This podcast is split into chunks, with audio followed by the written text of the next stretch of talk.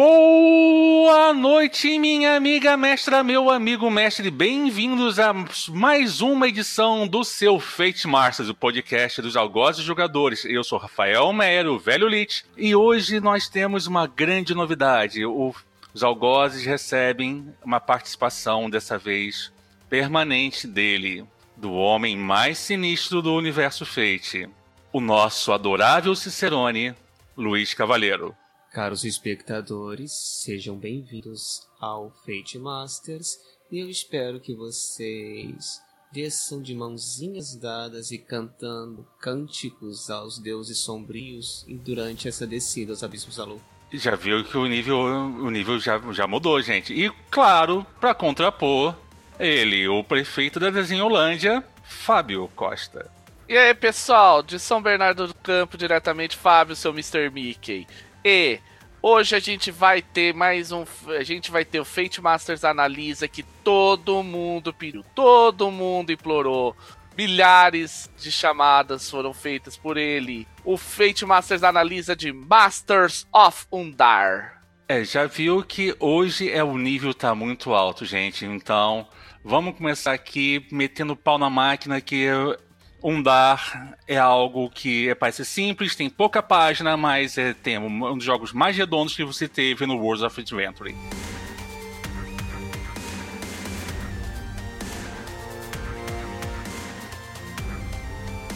Vamos começar por aí. Vamos começar com uma questão básica, gente. Quem são os tais mestres de Umdaar? Umdaar é o nosso típico planeta de ficção. Nosso típico planeta que tem, ao mesmo tempo que tem muita tecnologia, tem dinossauros e tem Amazonas e tem gente com tacape. E basicamente o que aconteceu é o seguinte: havia os demiurgos, eles dominavam o planeta, dominavam a natureza, dominavam todas as tecnologias e eles desapareceram de maneira misteriosa. E por centenas de anos a sociedade que os demiurgos deixaram para trás caiu para a barbárie. E dessa barbárie se ergueu os mestres de Umdaar, tomando para si os conhecimentos e as, os artefatos antigos dos demiurgos para tomar para si o controle do mundo de Umdaar. Como o nosso amigo mister Maker disse, Umdaar se caracteriza por esse aspecto distópico e, e pós-apocalíptico, no sentido de que houve uma era de ouro, houve um passado glorioso, houve a presença de reis filósofos, digamos assim, um tributo a Platão, e a liderança inspirada e talvez benéfica, talvez não, dos demiurgos. Porém, quando eles se retiram, houve a queda do homem do paraíso, que é um tema bastante miltoniano até, e as sociedades degeneraram para um estado de semi-barbárie. Reinos, domínios, feudos pequenos, sem interconexões, em que cada um dos seus líderes, os mestres de Umdaar, busca o poder supremo através da glória do passado e da busca do refluxo deixado pela queda dos demiurgos. Olha, vou ser bem sincero, isso pra mim me soou dez mil vezes mais complexo, porque Umdaar também, você tem que pensar o seguinte, Umdaar é um dos jogos que tem um aspecto visual muito influente, também. Você tem que pensar que a estética de Umdaar, ela é, antes de mais nada, uma estética que remete não só aos desenhos da Filmation, aqueles clássicos, He-Man, She-Ra, Blackstar, como alguns gibis, assim, que você vai ver Dreadstar, e claro, muito material da revista Heavy Metal também. E fechando o clima até para manter o ar de distopia e de um mundo perdido e violência e barbárie e tudo mais, nós vamos falar de capas de discos de Heavy Metal, principalmente daquelas bandas clássicas dos anos setenta e oitenta, como Iron Maiden, Manowar, Helloween. Isso tudo tá no pacote visual de Umdaar. É um mundo que você, que o mestre tem que pensar da seguinte maneira. Gente, veja. Ah, mas qual é a história? Não importa. Veja a capa. Veja o visual. E mergulha.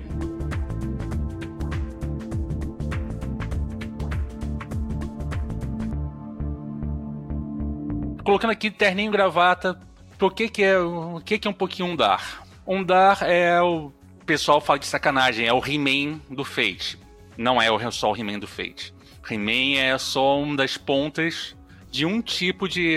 Um tipo de ficção que é o... De um não, na verdade dois tipos de ficção que são bem... Foram bem populares na década de vinte e trinta e depois na década de cinquenta, sessenta. Que são o romance planetário, que nem John Carter. Sim, aquele filme bosta que você finge que não assistiu no telecine, mas você assistiu e você vai negar eternamente, você fala que, fala que viu. O filme é bosta, mas o livro... O livro é... O livro, até o nosso amiguinho H P L, o Lovecraft, baixa a cabeça e diz masta, masta, masta. Segundo é o pós-histórico. O pós-histórico, você não tem muitos filmes pós-históricos e quando aparece todo... Um filme tu não fala é cópia de Conan. E não é bem assim. Até porque Conan foi um dos primeiros personagens situados em pós-histórico. Isso lá nos anos vinte, ainda na época de Weird Tales. É, o pós-histórico, pra quem não sabe, é um gênero literário que o mundo foi lindo, maravilhoso, cheiroso e tinha tecnologia. Até que houve um apagão e a tecnologia foi pra casa do cacete, se tornou quase... quase mágico e tudo mais. Você vai ver isso num outro, num outro R P G que é o irmão mais velho do Masters of Umdaar, ou Numenera. Numenera, ele tem essa premissa, bem, bem, cara, é uma parte dele. Aí, e a gente já falou bastante aí, a gente tem que, vai falar muito também de muita coisa de um certo cara chamado Lusheimer, pra citar rapidamente, que foi o... O dono da Filmation. Que foi os ca- o cara que nos deu, além de He-Man e She-Ra, que são os dois que a galera muito lembra sobre isso, por serem desenhos, uma série que foi muito cult no Brasil. Quem assistia a S B T nos anos oitenta, no sábado, provavelmente deve ter ouvido falar nela, é, que era Ark dois. Uh, Ark dois, claro, clássico, classicíssimo, durou pouquíssimo, mas era ficção científica hard, apesar de tudo, de exploração. Aham. Uhum. Eu não vou falar muito sobre Ark dois, o resumo da ópera é... São cientistas que, depois de um mundo cair em barbárie, coletam os, os, os fragmentos da ciência e tentam salvar, protegerem, a, recuperar essa ciência perdida e ajudar as pessoas no processo. O resto, bem, o Google existe para isso. Tem episódio de Ark dois no YouTube, se você souber procurar.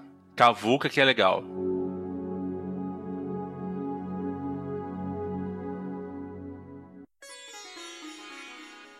Tá bom, vamos, vamos partir agora pro terminar de decompor aqui o aspecto geral pra gente começar a dissecar o cadáver. Tá, você tá se pensando agora, tá bom, pô, falaram um tanto de Umdaar na comunidade, eu não sei chongas de inglês, não tenho paciência de pegar aquele livrinho fininho, tacar tudo no Google Translator, porque eu acho que vai sair uma coisa macarrônica, tipo books on the table o tempo todo. Então vamos pegar aqui só para você ficar babando e você tomar vergonha na cara e parar no curso de inglês ou valorizar aquele inglês que você aprendeu no colégio. Quais são os elementos principais do, do Umdaar? Primeira coisa, é um ambiente de aventura deslavadamente pulp. E espere grandes vilões, espere tudo maior que a própria vida, cliffhangers e, claro, muita gente esquisita. Sim, é uma característica típica do tropo...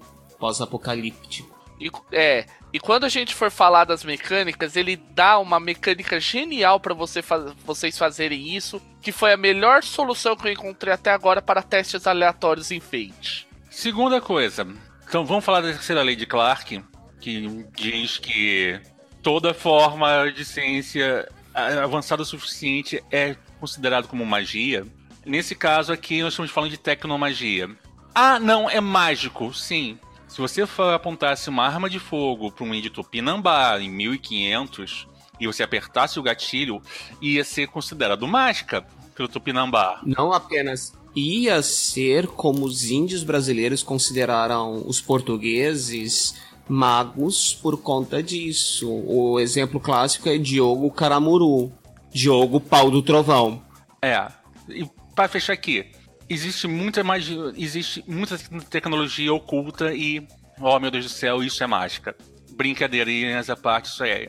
E o, um elemento que eu gosto muito, mas tem muita gente que torce o nariz, é o, o caso da civilização.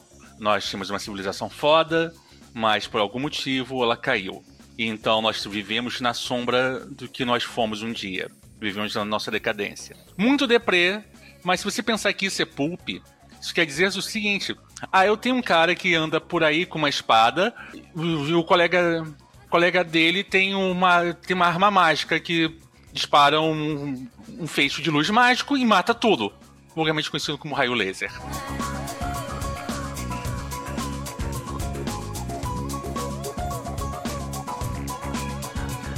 Vamos abrir o cadáver, a gente já limpou o cadáver, a gente já pegou a base, já falamos da base e vamos dissecar o cadáver. Vamos começar pela superfície. Arte. Vocês acham que a arte do é aquela coisa que vende o Umdaar? Acho, porque o Umdaar, ele, apesar dele ser mais profundo do que a arte, a arte ela te remete iconicamente a todos esses elementos que já citamos, desde as coisas mais light, lá do, da She-Ra e de outros desenhos mais lights, até lá atrás você pegar Crawl, o Crawl, pegar o Conan, pegar John Carter, Lensman, apesar de não ser totalmente da, do tropo, qualquer um desses esquemas mais, alguns desses cenários que, de romances planetários, ele pega. Você, eu vou, vamos lá, eu tô com o meu Masters of Umdaar aqui aberto em P D F. A primeira coisa que você vê é uma mulher montada num, num lagarto gigante, segurando um machado e um outro cara embaixo, parecendo numa postura meio Kung Fu com, com um cajado, com um monte de mato, parecendo que você tá num pântano, num grande, uma grande lua, um sol, uma grande lua, dando pro logo. E o logo, e o logo devidamente desenhado no melhor estilo. Sim, quer, quer mais remeter que isso? Não tem é, como. Jogadores de World of Warcraft podem se ver em Outland, vendo essa cena, para mais especificamente Zangar Marsh. Mas, enfim. Ah, sim, é uma outra coisa também que a gente pode pensar também. Você lembrou bem, muito bem melhor bebe dessa água, tá?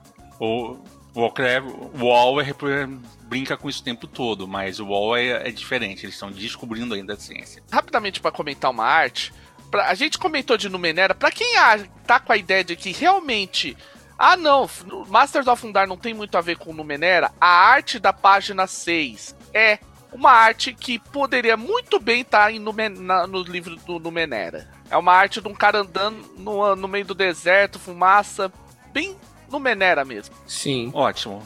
Tá certo então. Já falamos das artes, o livro é segundo ponto para dizer que passando ainda o bisturi no cadáver. É fácil de ler?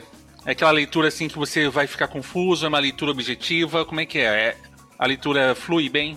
Como todo World of Adventure, que eu já tive o prazer de ler, a diagramação, a redação e a escolha de palavras propiciam uma leitura agradável, fácil, eu diria até intuitiva. Olha, eu, eu vou ser bem sincero. Se você, amigo aí, acha que o teu inglês da... Do, do ensino público não vai deixar você lá ler Masters of Umdaar, faça um desafio, pega ele, afinal de contas é um outro material pago quanto você quiser, pega ele, senta um dia, põe um dicionário do lado e vá lendo com calma, você vai ver que não vai ter dificuldade. É, eu fiz um testezinho com o Google Translator, assim, em casa, como não quer, na, não quer nada, e eu notei uma coisa bem interessante. O Google Translator fez poucas barbáries em relação ao sentido do texto. Então, você pode até mesmo fazer o método preguiçoso, tacar parágrafo a parágrafo e sair lendo e colando o que o Google Translator postou, e depois disso é só dar aquela mexidinha no texto para o pessoal do seu grupo entender o que, que foi escrito. Entendeu? É bem, é bem objetivo e é bem fácil, é bem gostoso de ler. Para quem é versado em inglês, assim, como a Trinca aqui, ou então, então o pessoal mais, mais fanático mesmo, vai ver que, ah não, Masters of Umdaar, você lê isso na fila do banco, porque é tão rápido de ler. E é verdade, porque é simples e é gostoso. Atualmente você não lê na fila do banco, porque os bancos estão em greve. Mas num deslocamento típico do Rio de Janeiro, Irajá, Ilha do Fundão, dezesseis quilômetros que de ônibus você leva duas horas e meia para fazer. Tu mata isso você direto. Você consegue matar Masters of Umdaar e ainda por cima rascunhar umas duas fichas de personagem. É, eu acho que alguém fez uma experiência. E para São Paulo, para dar uma noção pros paulistanos, isso vocês bateu, fazer um típico zé, Zona Leste Centro, ou Zona Sul Centro, mesma coisa, tranquilo. Quer dizer que uma boa leitura de engarrafamento, é isso? Certeza, sim. Sem sombra de dúvida. E não mata a bateria do celular, então isso é melhor ainda.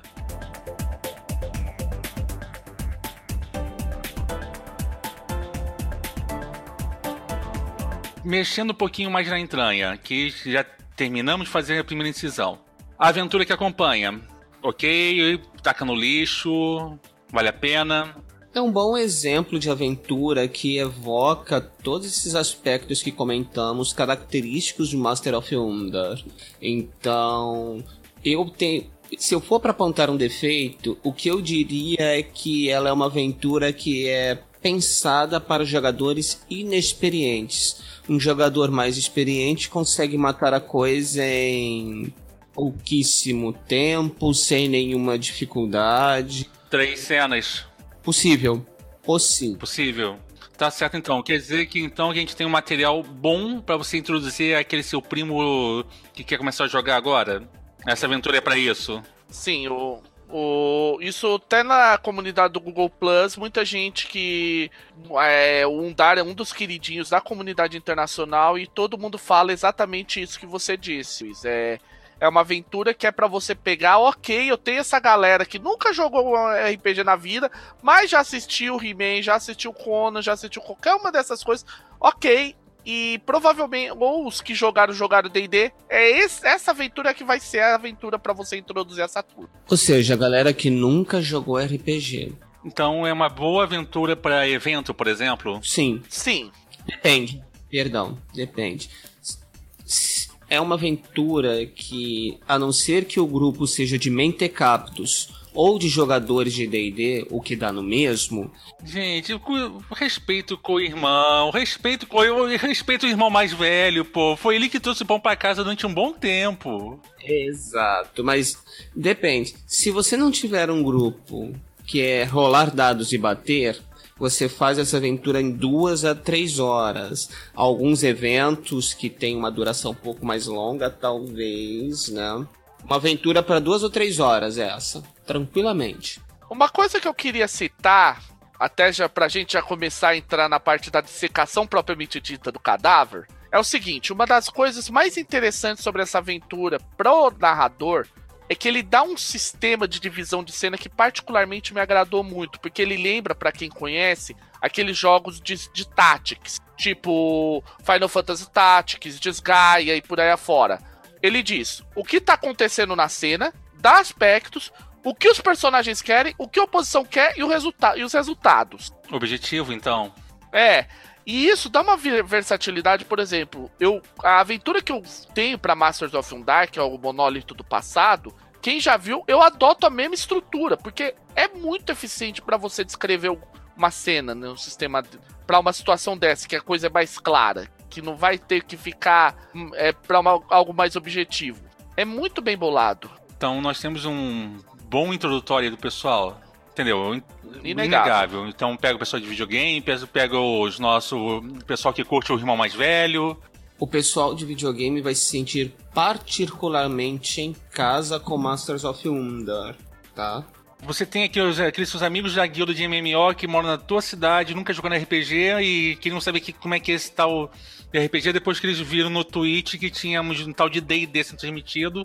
Então é pra eles, né? Então perfeito. Sim.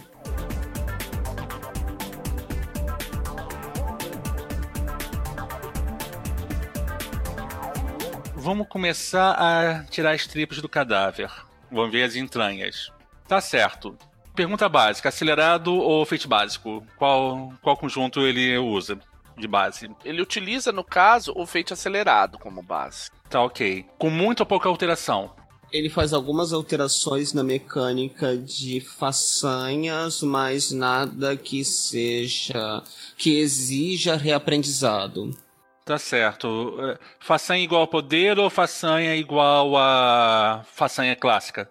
É, a façanha ela englo- pode englobar, na verdade, várias formas de, de poder que o personagem tenha. E basicamente você tem que pensar que as façanhas são as fontes de poder que o personagem tem. Seja ele, por exemplo, algo que nas- tenha como uma adaptação, por exemplo, que permite ele lançar chamas. Ou seja, por exemplo, uma arma que ele tenha obtido em alguma aventura anterior. Sim. Bom, bom, bom saber. Tá certo então. Agora... vocês falaram que tem esse, esse papo que você tecnomagia e tudo mais. É, tem raça diferente, assim? Tem, tipo, homem lagarto babão, minocornos e jogadores de D e D? Ups, eu disse isso. Jogadores de D e D, talvez, se você considerar que é possível gerar vários tipos de mutantes dentro do, do, de Masters of Umdaar. Ele parte do princípio... que os personagens que são chamados de arqueonautas, não simplesmente personagens, eles podem ter várias bioformas. A bioforma é o termo que o Masters of Umdaar usa no lugar de raça. Por quê?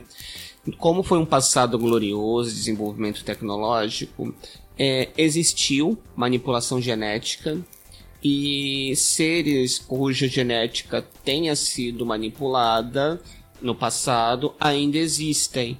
O Masters of Umdaar não dá uma lista de raças, mas regras para que você crie a raça que lhe interessa, inclusive com o recurso do uso de bioformas geradas por tabelas, conforme enrolagem de dados. Peraí, peraí, peraí, peraí. Você tá falando que você rola uma tabela e você cria uma raça completamente doida. Isso mesmo. Basicamente isso. Essa é, a, é uma das mecânicas que eu falo que é, é, são interessantes. Como funciona para você gerar uma bioforma se você quiser fazer aleatório? Ele trabalha com o conceito de geradores. O que, que os geradores fazem? São basicamente um grid onde você rola quatro dados, quatro, fe, quatro D F, cada mais joga uma posição para o lado, para direita, e cada menos puxa uma linha para baixo. Aí dentro desse grid está disposto as várias possibilidades. Então, por exemplo, eu estou aqui com a tabela de bioforma. Se você rolar zero, o teu personagem vai ser um, um ser de energia. Aí vamos imaginar, você rola mais dois, você vira um ciborgue. Mas se você rolar um, dois dados mais e um menos, você vira um homem-fera. E assim por diante. Aí algumas dessas expandem. Então, por exemplo, se você for um homem-fera, você vai descer para uma tabela onde você vai pegar qual tipo de homem-fera que você é. Você pode ser, por exemplo, um homem-tubarão, um homem-escorpião, um homem-formiga, homem... um homem-água-viva. Um homem-barata. É possível, um homem-barata. É possível. Tô sentindo que vai ter muita gente aloprando com isso, então, né? Cara, é sensacional, porque assim, se você quiser fazer no rolamento, quiser partir pro esquema, vamos chutar o balde que sair, saiu, dá pra sair cada coisa bizonha. Você vê, por exemplo, se vocês procurarem na comunidade do Fate na gringa, o que eles citam de, possi- de coisas que aconteceram, de galera fazendo rolamentos altamente bizarrésimos nos, nessas tabelas e saindo cada coisa mais louca que a outra... É, eu ouvi falar sobre um caso de gente ro- rolando um centauro, um minotauro, uma coisa assim, né, nessa mistureba. Sim. Uma que, eu, que eles falam é o seguinte, foi um cara que tirou um... Vamos lá, agora preparem-se pra bizarrice. É um centauro, a parte de baixo que deveria ser de cavalo não era, era de escorpião, a parte de cima era de minotauro, ciba- ciborgue. Alguém chama o psiquiatra pro, pro sambista lá, por favor? Não, meu caro. A questão é que é o uso... Esse não é um jogador de Fate Horror, isso, com certeza. Ah, não. Não. não em Fate Horror nós temos o como premissa perturbar a sanidade do jogador, não do personagem. A droga. Ademais, o uso de, do gerador aleatório de bioformas também já vincula cada arquétipo utilizado a uma abordagem, o que já direciona também a escolha de façanhas. Hum, entendi.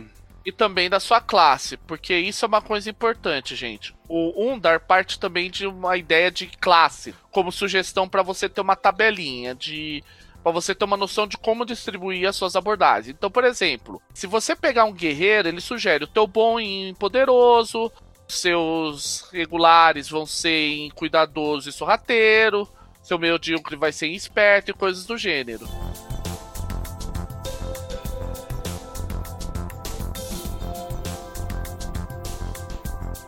Próximo passo, você já foi... indiretamente nós falamos da escolha de raça e classe. Eu vou falar o palavrão aqui, por favor me perdoem, o pessoal da comunidade, eu sei que vocês vão me crucificar depois. Tem aspecto para determinar alinhamento, porque eu tô vendo isso tanto como igualzinho, bem parecido ao nosso irmão mais velho? Não exatamente, vamos com calma. Você não tá trabalhando alinhamento no mesmo conceito que você trabalha alinhamento no D e D. Você não está trabalhando com eixos de moralidade ou de bondade. O que você está trabalhando é com motivação. É a ideia de que você tem um objetivo. Então, o que que o teu personagem resolveu sair lá do meio das Vilas de Luz, que é um dos poucos lugares onde os mestres não conseguem tocar, e resolveu se enfiar no meio das terras sombrias onde eles mandam e onde tudo é ferrado. Sim. Você foi fazer alguma coisa. Essa alguma coisa é a tua motivação. Um tributo direto ao aspecto, a grande veia pulp do Masters of Umdaar.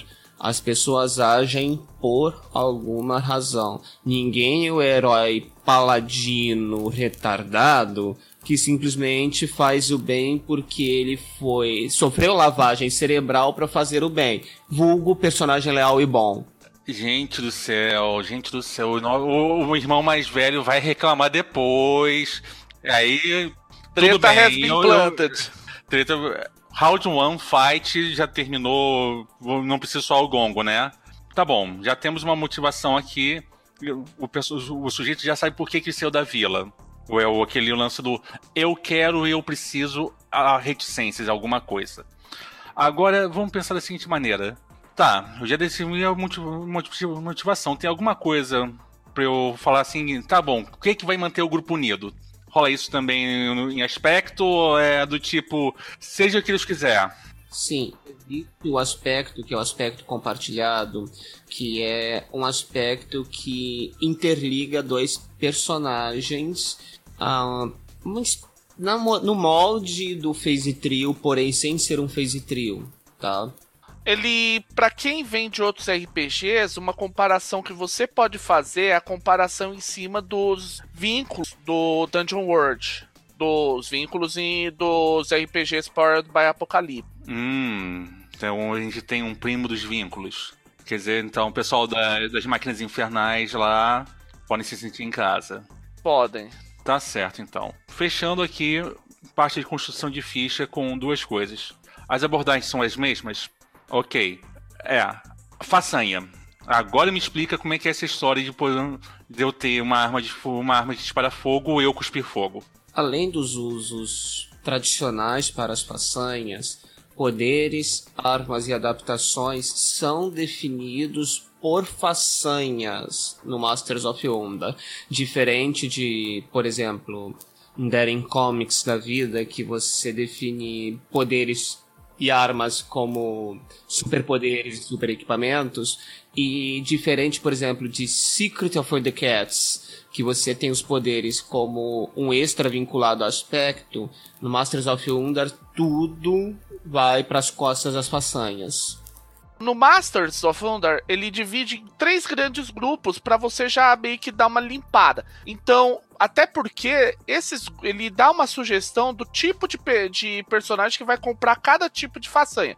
Então, por exemplo, personagens que são mais, vamos dizer assim, ferozes, mais ferais, tendem a utilizar as adaptações ao invés de armas, por exemplo. Poderes dependem muito mais de inteligência ou alguma capacidade excepcional. E por aí afora. Então você tem essas divisões que já dá meio que uma linha guia do que o personagem pode querer. Inclusive, novamente, a gente tem aqui, pra quem adora, galera, galera aí do old school que adora rolamento de dado pra determinar coisas, você tem a possibilidade de rolar seus poderes. Então você pode aparecer com, de repente, um dragão que, ao invés de soltar um jato de fogo, por exemplo, ele possa utilizar espinhos. Uh, letal. E a parte boa é que, assim, todos os poderes são bem sumarizados. Assim, por exemplo, deixa eu pegar aqui. Você tem, por exemplo, rifle ou pistola, que é uma arma. Agora, rifle do quê ou uma pistola do quê? Você pode ser um, pra pegar, pode ser um rifle laser, pode ser uma arma de, uma arma de fogo mesmo, ou pode ser, por exemplo, um bowcaster, pra quem gosta do estilo Star Wars. Clássico, então, né? Basicamente, você pode adaptar coisa de coisa à sua necessidade, e se você não tiver inspiração nenhuma, rola, é isso? É, na dúvida você sempre pode rolar se você não souber o que você quer. Tá bom, então. Agora a pergunta final em relação a isso. Tem lista de compra? Você se refere a façanhas pré-feitas? Exatamente. Tem lista de compra? Você... Não apenas tem a lista de compras, como Master of Umdaar recomenda que as façanhas sejam escolhidas da lista. O que se sugere é que você, por exemplo, você quer fazer... Por exemplo, um sabre de luz. Ao invés de você pegar um sabre de luz, você escolhe lá a rapieira e tá valendo. Porque o fato da luz é mais um detalhe, vamos dizer assim, de, de descrição narrativa do que dá algum bônus. É estético e não funcional. É, exceto em situações específicas, como se você quiser utilizar um sabre de luz para abrir uma porta, que nem no Ameaça Fantasma. Ou então se usar até mesmo para iluminar, né? É. Mas são aspectos narrativos, e nesse caso específico do sabre de luz para abrir uma porta, você pode muito bem recorrer à boa, velha, conhecida, amada, idolatrada, salve, salve, ação de criar vantagem para utilizar essa jossa toda como um aspecto do seu sabrezinho de luz. Uma coisa que você pode fazer, e aí, para quem gosta do esquema Final Fantasy sete vai se divertir à beça, é o seguinte... Você pode agregar elementos de armas de uma única vez. Então você pode somar, por exemplo, se você quiser fazer a Gunblade do Squall do Final Fantasy oito. Você agrega, ok, ele tem, é, você põe a espada, aí junto com a espada você põe o rifle, e junto com o rifle você ainda negocia com o teu mestre para que quando ele aciona o gatilho, ele pode, ao invés de atirar uma bala, ganhar ainda um mais dois adicional no disparo. Aí provavelmente queimando um ponto de destino na brincadeira. Hum. Ele te dá essa flexibilidade. Quer dizer, então, que é... Rule of Cool tá valendo. Quanto mais legal, melhor tá, tá no páreo. Como em cenário pulp, né? É. É o tropo da coisa. É o elemento obrigatório. A regra do legal. Beleza.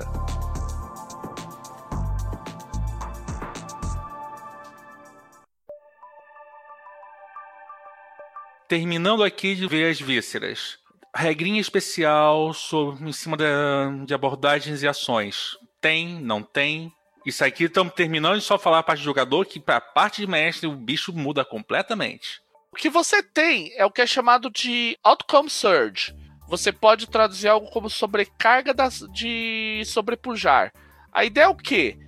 Determinados tipos de ataque oferecem para você essa possibilidade de você sobrepujar ainda mais a situação. Se você estiver utilizando especificamente a ação de superar obstáculo, ela permite que você melhore o seu resultado. Então, por exemplo, se, se você está usando algo que te dá Outcome Surge e você falha, é como se você tivesse empatado. Se você empata, é como se tivesse tido um sucesso. E se você for bem sucedido, você teria um sucesso com estilo automático. Hum... Então quer dizer que pro jogador ele tem a, sua, a chance dele de jogar todos os spotlights em cima dele com isso, né? Se ele tiver os poderes certos pra isso, sim. Quer dizer então que o... Realmente estamos vendo que o jogador aqui tem bastante poder. E é já em cima do... da template do feitiço acelerado, que já é bem poderoso. Isso é legal. O Masters of Umdaar, ele lida muito com o famoso Greater Than Life. Maior, maior que a própria, própria vida. Exato. Então, Outcome Surge, ele tem essa, esse apelo. Não é porque você é um herói que você tem que se ferrar. Você é o herói. Então, mesmo que o vilão esteja te massacrando, você tem oportunidade, graças ao Outcome Surge, de fazer aquela virada, aquela reviravolta e, ao invés de ser espancado pelo vilão, começar a bater.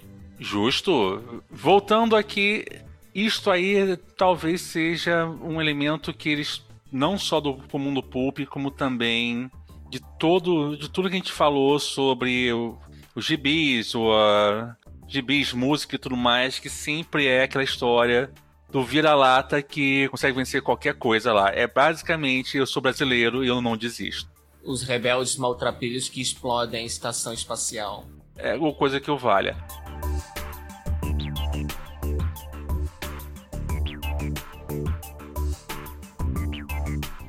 Tiramos já todas as vistas do sujeito, o jogador já tá feliz. Vamos pro coração da, da coisa. O que que tem de legal pro mestre?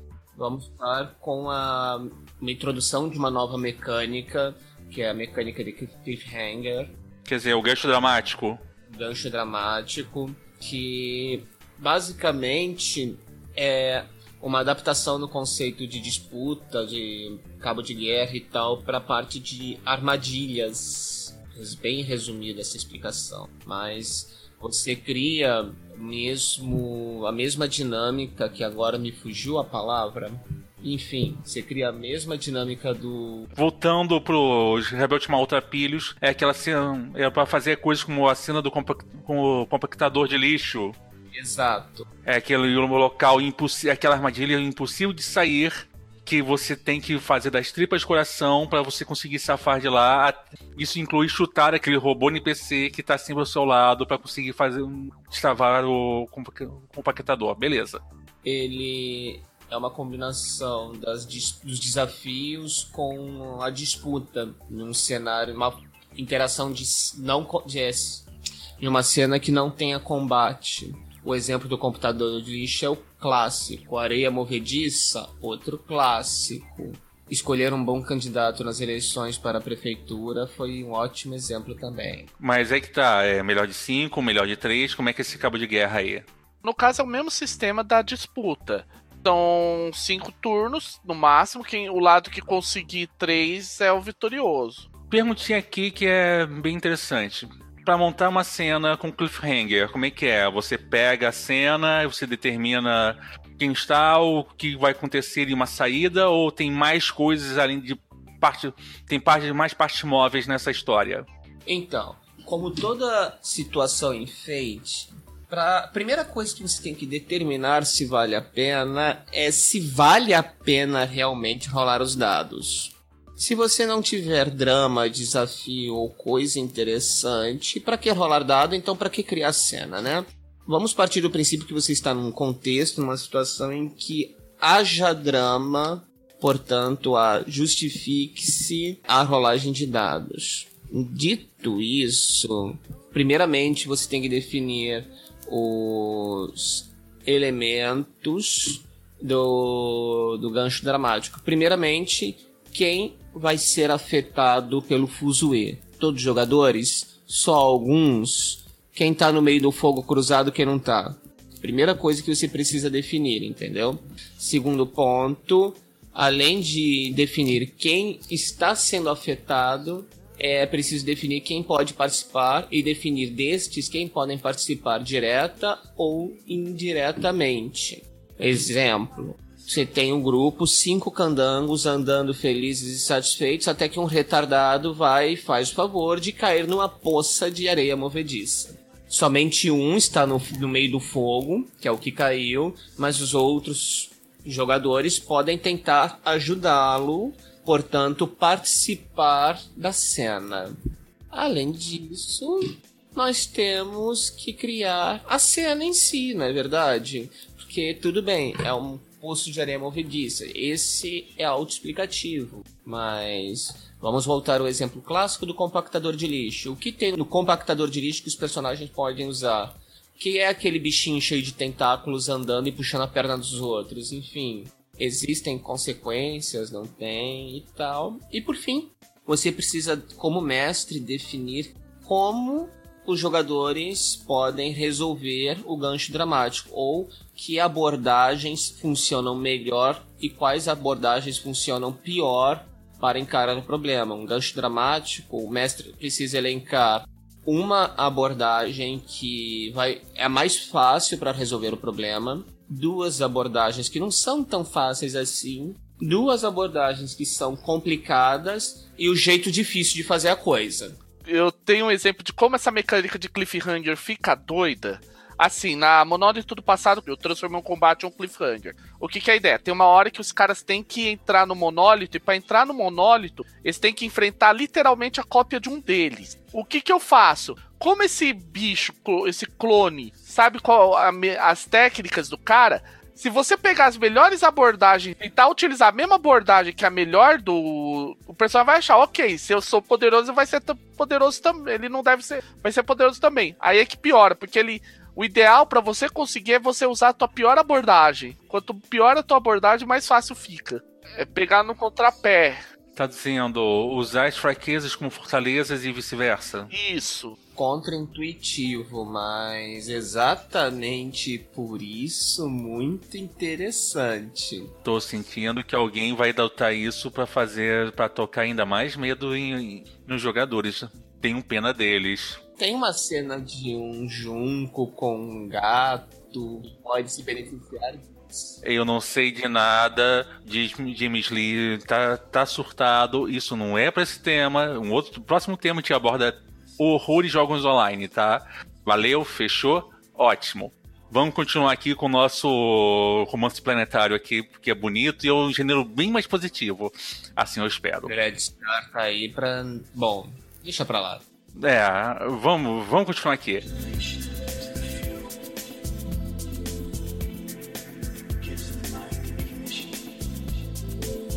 É, nós temos aqui um... Também é, vale a pena mencionar que uh, os aspectos têm um lado de proporção dentro das cenas, tá? Então é, vale a pena pensar de que algum, muitas vezes é bom você olhar para a ficha do jogador o tempo todo. Mas isso já não é fato estabelecido para qualquer um que se propõe a narrar? Nem sempre. Nem sempre. Eu conheço alguns mestres que veem os aspectos no início, depois disso, quando o jogador resolve gastar um marco menor para mudar aquele aspecto, e depois disso... Ah não, barco toca e o jogador, quando usar, me lembra que aquele aspecto existe e eu vejo se é assim ou não.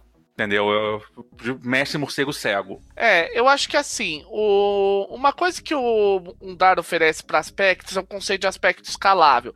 A ideia é o quê? Imagine uma situação em que, por exemplo, tá vendo, vai, lava. Tá, começou a correr lava. Cada vez que você invoca esse aspecto, o bônus vai se tornando progressivo para ambos os lados da coisa. Então imagina que você invocou, primeiro teste, um, mais um, ok, nesse momento não tá fazendo tanta vantagem. Então o inimigo vai invocar, ele recebe mais dois. Aí imagina que ele não, deu, não se deu bem, aí você vai invocar e é mais três. Tipo, conforme as coisas, as coisas vão ficando, o perigo vai escalando rapidamente para ambos os lados. Agora é a parte que muito mestre... odeia fazer e alguns amam. No meu caso, eu fico bem no meio, porque eu, tá, eu não gosto muito de, de montar, por exemplo, sentar e sair montando armadilha por aí. Eu tenho, não tenho paciência para armadilha, mas em compensação para N P C, eu construo verdadeiras fortalezas ao redor de gente que basicamente deveria ser apenas o cara que está vendendo pão para o jogador. O que que eles vão dar, vem ou não vem com... sugestão, ou ir com os pacotes fechados para você agilizar a vida do mestre?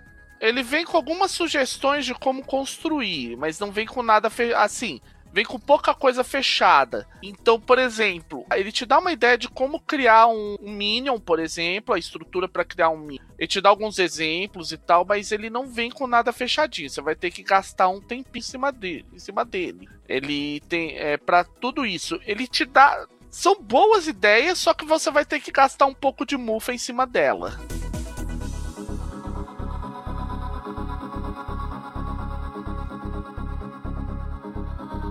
Agora, sobre os artefatos. Eu sei que Umdaar é... Artefato é rei, Tanto é que o jogador já pode começar com, com algum na mão, mas o que tem que dá, tá na mão dos mestres é bem melhor, com certeza. Como é que a gente monta isso? Primeiramente, nós temos que lembrar um, para Umdaar, todo e qualquer artefato ele é, res, é representado na ficha do personagem por uma façanha. Então, se você tem a, o grande bastão disparador de luz, ele é um artefato, ótimo. Põe a façanha na sua ficha primeiro. Ou se esse artefato for poderoso pra cacete, gaste duas façanhas nele. Ótimo. Além disso, tem também a, uma mecânica que eu não lembro qual sistema começou, mas... se você, no meio da missão, no meio da aventura... ah, legal, matei o inimigo com um cuspidor de raios. Vou pegar a arma dele pra usar. Legal. Gaste um ponto de destino pra poder usar a arma dele, porque você não tem a façanha. Seja feliz. Se você pegar um, um, uma arma, um artefato que você não tenha na tua ficha, você tem que pagar um, um ponto de destino pra, digamos assim, habilitar ela pro resto da aventura. Ou, tipo, eles sugerem uma redução de custo em caso de você ter, ter pego itens no meio da aventura e por aí afora. Isso aí, pra quem curte também, novamente lembrando aí um pouco, uma coisa um pouquinho indireta, que são os Final Fantasy, as benditas regras de equipe entram muito redondas aqui. Você pode pegar uma, uma arma, por exemplo, você pensar lá, principalmente Final Fantasy sete, que tem o conceito de matéria, você pega uma arma, ok, eu vou equipar as matérias que eu peguei do inimigo. Quer dizer, então, que basicamente eu posso sair por aí, que nem o nosso irmão mais velho, matando, pilhando e saqueando? Não totalmente. É uma grande degeneração do pulp. Diga-se de passagem, irmão mais velho bebe dela. Olha, eu acho que é assim. Dá pra fazer sim, eu, o problema é assim, você tem que lembrar, você, se não tá na tua ficha, você vai ter que queimar P D pra usar, e você vai ficar com menos pontos de destino. Mas, que dá pra fazer? Bom, a maior parte dos jogadores brasileiros fazia isso até em Vampira Máscara, por que, que não vai fazer em Umdaar, né? É, velhos vícios nunca morrem. Exato. Então, se nego tá se divertindo, deixa seu bando de peregrino matador de gente. Vai, vai matar, vai. E agora a diversão do mestre. Dá pra ferrar com os jogadores, com os artefatos? Dá pra atacar um artefato amaldiçoado, uma, um artefato que pode explodir na cara deles também? Ou tem que ser só aquela coisa limpinha, bonitinha, que nem o irmão mais velho? Não, até porque o irmão mais velho tem artefatos amaldiçoados, tem não armas tem, não, não tem gosto, não tem gosto. É penalidade que, se o jogador for esperto, ele usa a favor dele. Sim, por exemplo, uma vez que eu estava jogando de bárbaro no três ponto cinco, o mestre cismou de me dar uma arma amaldiçoada que sempre que eu pulava pro combate, ela pulava na minha mão. Tudo bem. Eu já pegava ela com a mão esquerda, pegava uma outra arma com a mão direita e dane-se. E em Umdaar tem como você fazer essa arma pipoca? Não. Em Umdaar, se você tem um artefato amaldiçoado, você está com problema. Você está com um probleminha muito gostoso pro mestre. Se você vê os exemplos que ele cita, normalmente a maior parte dos artefatos amaldiçoados, eles tendem a, de alguma forma, sobrepujar algum dos seus aspectos. Então, você acaba entrando muito bem nessa, nessa história. Mesmo que você tenha algum artefato que tenha algum poder maior, ele pode de alguma forma sobrepujar algum dos seus aspectos ou te ferrar de uma maneira bem mais, bem mais diferente. Entendi. Sem contar o seguinte, um artefato amaldiçoado, se o mestre for inspirado, pode ser considerado um aspecto para ser compelido. Aham. Uhum. É, vou fazer uma, aquela perguntinha besta. Dá pra fazer aquela espada negra, de vontade própria, assassina, matadora de deuses e devoradora de almas? Certeza. Eu tenho pena, eu tenho pena do jogador que pegaram um troço desses. Ah, tudo bem, ele deve estar fazendo um sujeito albino mesmo, um fracote, com alguns poderes mágicos. Eu tenho pena do jogador que pegar um troço desse, porque a quantidade de problema que ele vai arranjar pra própria vida... É, então eu dá pra falar pros jogadores, dá pra fazer Elric, que se quiser, e o cara for muito esperto. Dá pra fazer. Perfeito. Quer dizer, então, que Umdaar, se você quiser brincar de, de fantasia não heróica e dark fantasy, também tá valendo, né? Sim. Conan. Conan é uma das fontes que ele bebe. Basta você não focar tanto em Conan, mas no Tou Sadun, e vai. Não, eu tava pensando realmente em Elric, entendeu? Que é o irmãozinho do... É o irmão, é o irmão caçula da, dos, dos autores de fantasia de pulp. Aham. Uhum. Eu vou mais longe. Você pode fazer um item... Um artef... Não um artefato, mas um item que provê poderes paranormais para eles, para os jogadores. Hum... Sem o, arte... Sem o item, adeus poderes. Sim. Tá ficando bom. E a, agora a pergunta aí que bateu um Lusheimer em, em cima de mim, dá pra você fazer também o inverso? Ter aquela, aquela espada que transforma o franzino no, em fortão, que, dá, que é, tem uma gema tão poderosa que uma, meu primo lá, Munra, fica querendo ficar atrás, ou, ou, ou simplesmente balela e conversinha. Não, dá pra fazer. Tá, cê... só que olha só como você colocou. Que o meu primo Munra fica correndo atrás. Olha só como se já tá embolando a vida pro jogador. Eu não tenho culpa, é a minha família de obsessivos, entendeu? Esqueleto, Munra. Tudo bom na gente. Tudo bom na gente ter tudo obsessivo.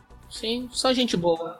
Mas sim, dá pra você fazer, porque você parte da premissa que um artefato pode ser composto por uma ou mais façanhas, você pode agregar todas elas dentro de um artefato, como eu disse lá atrás. Tá certo. Qual é o limite entre o artefato comum e o artefato tipo de, considerado épico ou lendário? Tem? Narrativa. Narrativa. Sim, narrativa. É a função da narrativa que determina.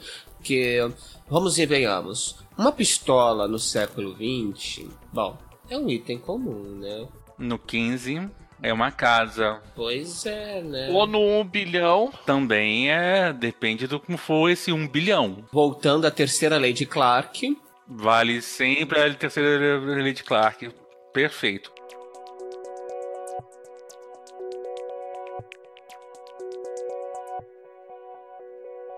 Cortando a parte mecânica, vamos olhar um pouquinho para a montagem de história.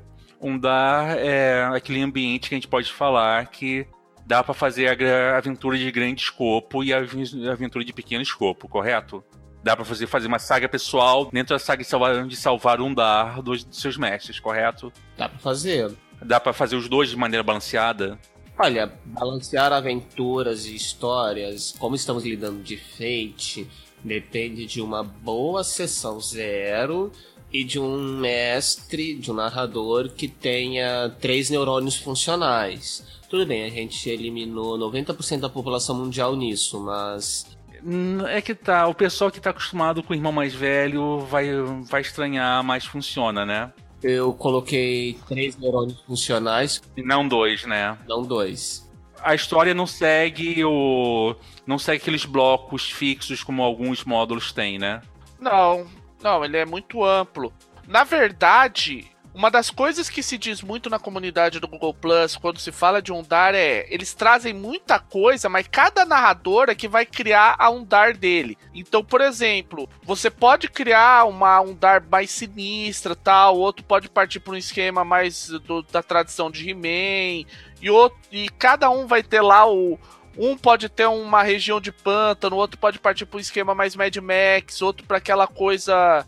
bebendo mesmo da fantasia medieval mais... mais sombria, ou uma coisa semifuturista, cada um puxa para um lado. O Umdaar, ele te dá uma infraestrutura muito boa, alguns elementos de cenário muito interessantes de aproveitar, mas de te- em termos geral, é você que vai criar um Umdaar. Quer dizer, voltamos à criação cooperativa aí, a tradição do Fate, a criação cooperativa. Um, a Umdaar que... tá, e na sessão zero, provavelmente você senta pra conversar com os jogadores sobre como é que eles querem Umdaar deles, correto? Sim, mas é aquela, você pode já vir com alguns elementos prontos, tipo, você já tem os seus... por exemplo, no meu caso, eu tenho alguns locais, tipo os Elísios, eu tenho algumas raças já planejadas, algumas coisas que eu já tenho alguma noção de, de ideia de personagem e tal... possibilidade de ter armeiro, ter atirador também no meio de uma aventura, mesmo que o clima seja um pouco mais medieval.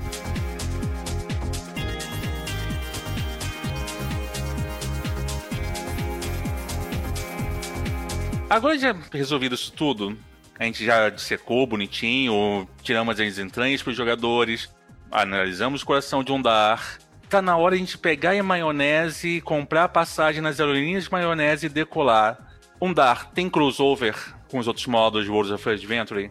Óbvio que sim. Basta você falar que os outros módulos são reinos dentro do mundo, e dentro daquele reino controlado por um mestre de Umdaar específico, acontece aquele módulo.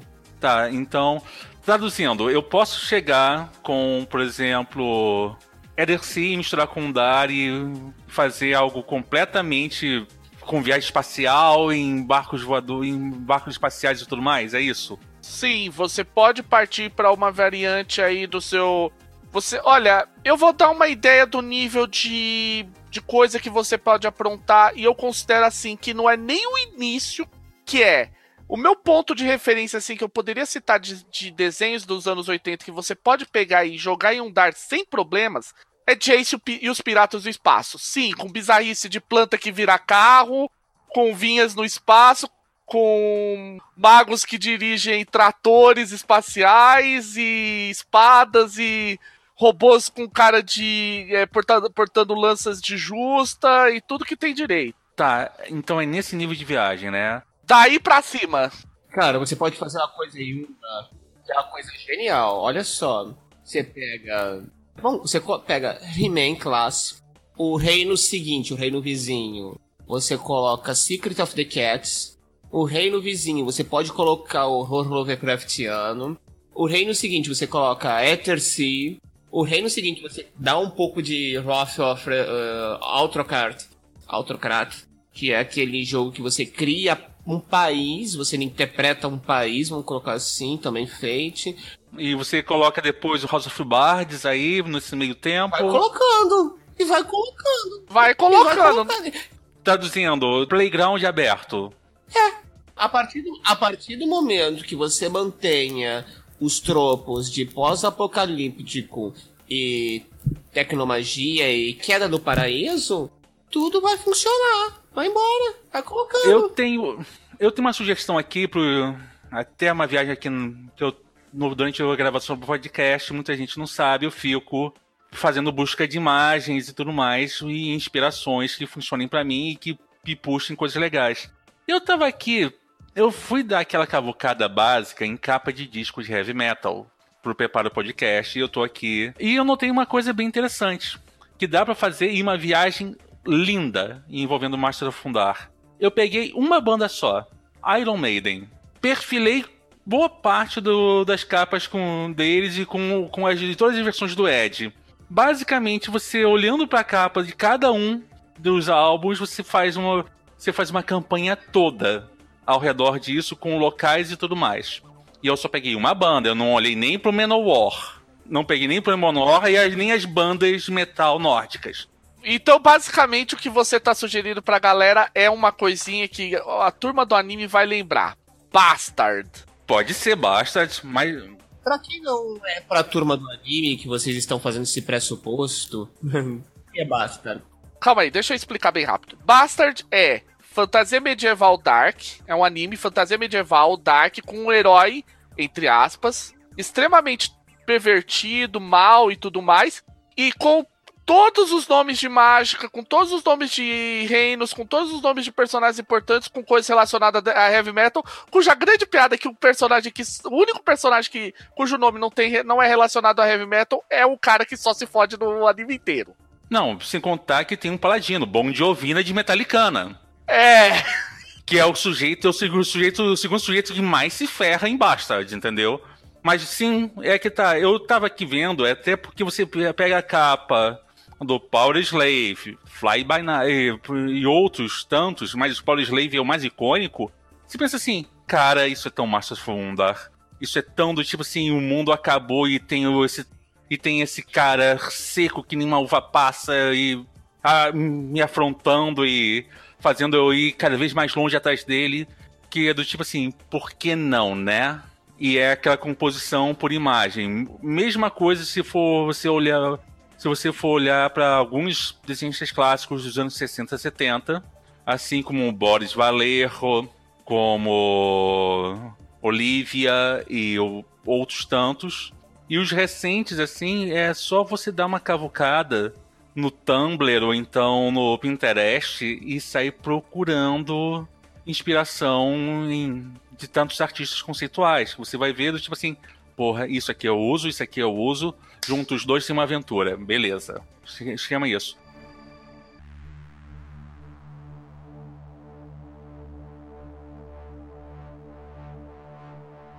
Eu perguntei aqui antes, eu acho que vale a pena perguntar de novo.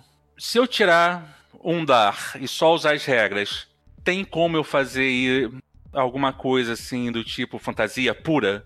Só usar as regras de Umdaar, ou então usar, fazer um jogo de, tipo assim, um pós-apocalíptico Mad Max com ca- pouca gasolina, muita porrada e uma mulher com braço biônico e que fica manda- que se auto- se auto-intitula Imperador. Sem sombra de dúvida. Master Blaster, tá, tudo bem. Dois homens entram, um homem sai. É, certeza, cúpula do trovão. Uhum. Aliás, pode ser uma, um grande cliffhanger. Sim. Sim. Eu, é isso que eu tava pensando. O combate do, do Blaster com o Max é um cliffhanger. Que ele usa muito mais o ambiente e a cabeça e estratégia do que qualquer outra coisa. Exato. É, então você pode fazer, a gente pode puxar um Mad Max da vida e você pode, de repente, assim, ah, sabe de uma coisa? Eu cansei do irmão mais velho, eu vou pro Fate, pô, mas meus jogadores não querem abandonar esse ambiente de chuta-bundas de armadura. Então o Umdaar é, tipo assim, perfeito, você tira o... Dá pra fazer. Dá pra fazer. Dá pra fazer. Truque rápido, troca as abordagens pelos nomes dos atributos de, de, do irmão mais velho e tá pronto. Olha aí, galera que ouve a gente, gosta do Old School Renaissance, olha aí a ideia. Divirtam-se, é, presente dos Fate Masters. Você troca é, força, destreza, constituição, inteligência, inteligência sabedoria e carisma, coloca os valores. Gente, não é que ficou igualzinho a um tal de D C C? E não é um protocolo... Ah, não, isso é um protocolo de transferência de arquivo, gente, não posso falar não. É... Esse T C C, né? Trabalho de conclusão de curso. Então... É, então... É T C C e não D C C, né? Mas tudo bem. E, por último, aquela perguntinha besta que não quer, não quer calar, que eu sei que o pessoal vai fazer essa pergunta. Tem como passar o cliffhanger pro pessoal do básico também? Sim. Sim, é, sem sombra de dúvidas. O... As quatro grandes regras que a gente citou, que eu considero que são as que você pode puxar para suas aventuras, são... A ideia do grid, do grid randômico que a gente citou, os cliffhangers, a parte de artefatos e o sistema de você descrever uma cena com os objetivos em esquema de tactics. São, você faz, você, são todas regras que estão num Umdaar que você pode literalmente chupar para o que você precisa sem muito, muita frescura. É, e sem contar que você tem um cenário variável e mutante, traduzindo que você pode... Literalmente falando, ah, tô sem uma, tem uma campanha aqui que eu tô que eu tô fazendo, é uma fantasia muito doida, eu vou pegar a tabela do Umdaar pra, pra construir os, os, os monstros que vão atrás dos jogadores, né? Vale a pena também você fazer esse roubinho e dar uma adaptadinha pra você fazer lá aquele monstro babão de dez mil tentáculos feito de um pote de gelatina que ficou mofando na geladeira. Perfeito então, gente.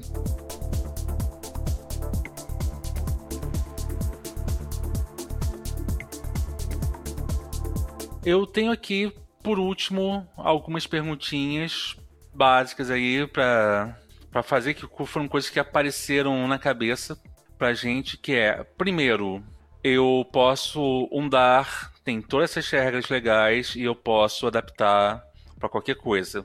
Vocês fariam, pegariam as regras pra Umdaar pra adaptar pra quê? Vamos falar do pessoal agora. Ok, eu começaria com... É inspiração Lovecraftiana, assim, básica, o modelo de Pikmin, utilizando que os jogadores tiveram o azar de passar pelo portal que o Pikmin abriu. E, bom, imagino onde eles forem jogados, né? Sem contar a Terra dos Sonhos, né, também. Ou seja, eu acabaria fazendo uma, a única coisa que eu acho admirável do irmão mais velho. Até porque não foi criado pelo do irmão mais velho.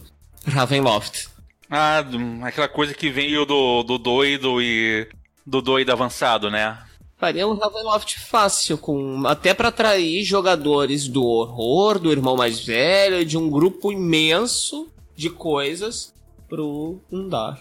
Meu ponto de vista, eu pegaria ele, obviamente manteria a inspiração básica dele, partiria pra esquema mesmo do típico desenho de ação dos anos oitenta, com a grande vantagem que ele permite você utilizar até combinações esdrúxulas, como eu disse, a piração de você pegar Jace e os Piratas do Espaço, ou pegar, vai, um Galaxy Rangers, Bravestar, pra ficar...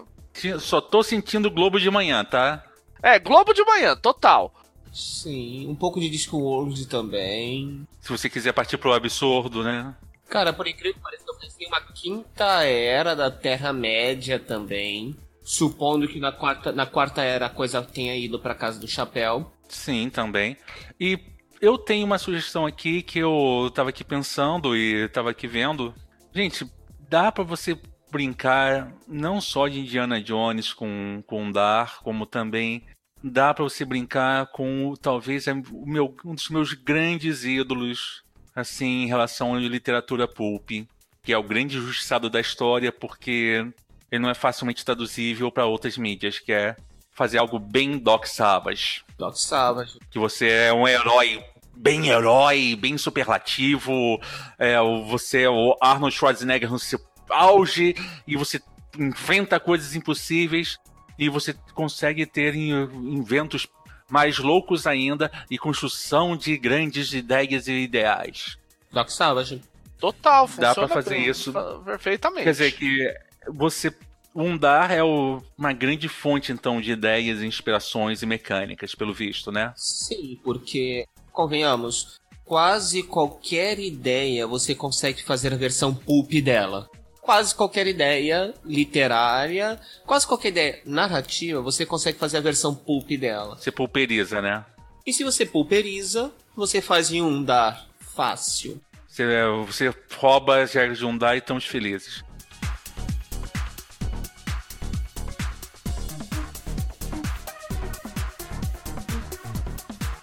Tá certo, então. Considerações gerais, antes de a gente dar um tchau para os nossos ouvintes. Vocês pediram, vocês estão ouvindo aí, Fate Masters analisa de Umdaar. Umdaar é muito, ele não à toa é considerado um dos queridinhos da comunidade. Lembrando que ele é parte dos World of Adventures, ou seja, pague o quanto quiser, inclusive zero. Quem puder, colabora lá, ou melhor, se puder ir direto no patronato, porque a Evil Hat todo mês solta coisa boa. Escrevam o que eu tô falando, vai aparecer coisas muito interessantes. E basicamente é isso. Pegue, leia, jogue, aproveite e não tenha medo de ser feliz, de aloprar e criar seus heróis mais épicos que, a, que o épico. Com Umdaar, você resgata um gênero que anda meio na, na geladeira. Quando o irmão mais velho resolveu abandonar o seu viés de R P G e voltar às raízes e tornar um jogo de tabuleiro, com mais regras do que Rolemaster e Anima juntos... Nossa, isso é superlativo. Não, não é. É o D e D quinta edição. Quando o irmão mais velho resolveu fazer isso, ele deixou muitos jogadores carentes, muitos jogadores de interpretação, muitos jogadores de drama, de tragédia, carentes de um sistema que pudesse ser ao mesmo tempo épico e pulp. Verdade seja dita, o A D e D cumpria muito bem essa tarefa. Mas, falando de presente, não de mortos, o Umdaar é aquela situação que você pega o seu gosto por pulp, o seu gosto por heróis exagerados, o seu gosto por narrativas épicas, transcendentais. É um sistema que, se você se sentir confortável, você consegue fazer bem e mal monolíticos, que, convenhamos, tem o seu charme, não para certos gêneros, mas para o pulp funciona bem. E, não satisfeito com isso tudo, qualquer ideia que você tiver pode ser justaposta a qualquer outra ideia, porque, bom, Umdaar cabe tudo, ou quase tudo, não sei. Talvez, se a gente procurar direitinho, a gente acha até o... a Câmara dos Deputados ali na... no Umdaar. Não, não, isso é muita maldade, isso é muita crueldade. Tantos mestres de Umdaar reunidos num local só, mais de trezentos. é muita coisa. Pois é, né? Mas... É, é, é demais, é demais até pra Você nós. Pode dar isso como, de repente, os Masters de Umdaar resolveram ter um congresso qualquer pra combater os arconautas. Olha só, saiu uma aventura no Congresso Brasileiro Umdaar. Eu não, eu não vou nem entrar em... Não vou, é, Luiz, por favor, escreva essa aventura, tá? Escreva essa aventura. Eu quero! A, a comunidade vai pedir. Escreva essa aventura. Ou pelo menos um cliffhanger pra ela. Congresso Brasileiro, a Câmara de Deputados virou uma aventura de Umdaar. Pra vocês verem, espectadores, Umdaar dá pra fazer tudo. Fechando aqui comigo, eu... Bem, gente, vocês já viram, nós prometemos no nosso retorno mudanças e no Sangue Novo. Prometido é cumprido, diferente do, do congresso do, dos Mestres de Umdaar, a gente cumpre a nossa parte, entendeu? Então, bem-vindo, Luiz, ao elenco permanente do Fate Masters e ouvintes, meus amigos algozes, tiranos das, de, tiranos das mesas, Brasil afora e, e o mundão a, no outro lado, o Fate Masters tá firme e forte e nada para a gente. E não se esqueça, este mês é outubro. Nós teremos grandes novidades e nós faremos a nossa Operação Outubro, porque o futuro começa no mês dez pra gente. Bem, gente, eu espero que tenham curtido. Então, gente, desde já eu falo pra vocês, tenham uma boa noite, aproveitem muito bem, que os mestres são de Umdaar, mas os arqueonautas, hum, eles são os jogadores e você é o algoz deles. Boa noite, até mais. Boa noite, gente. Boa noite, bons pesadelos pra todos vocês, principalmente com a Câmara de Deputados como aventura de Umdaar.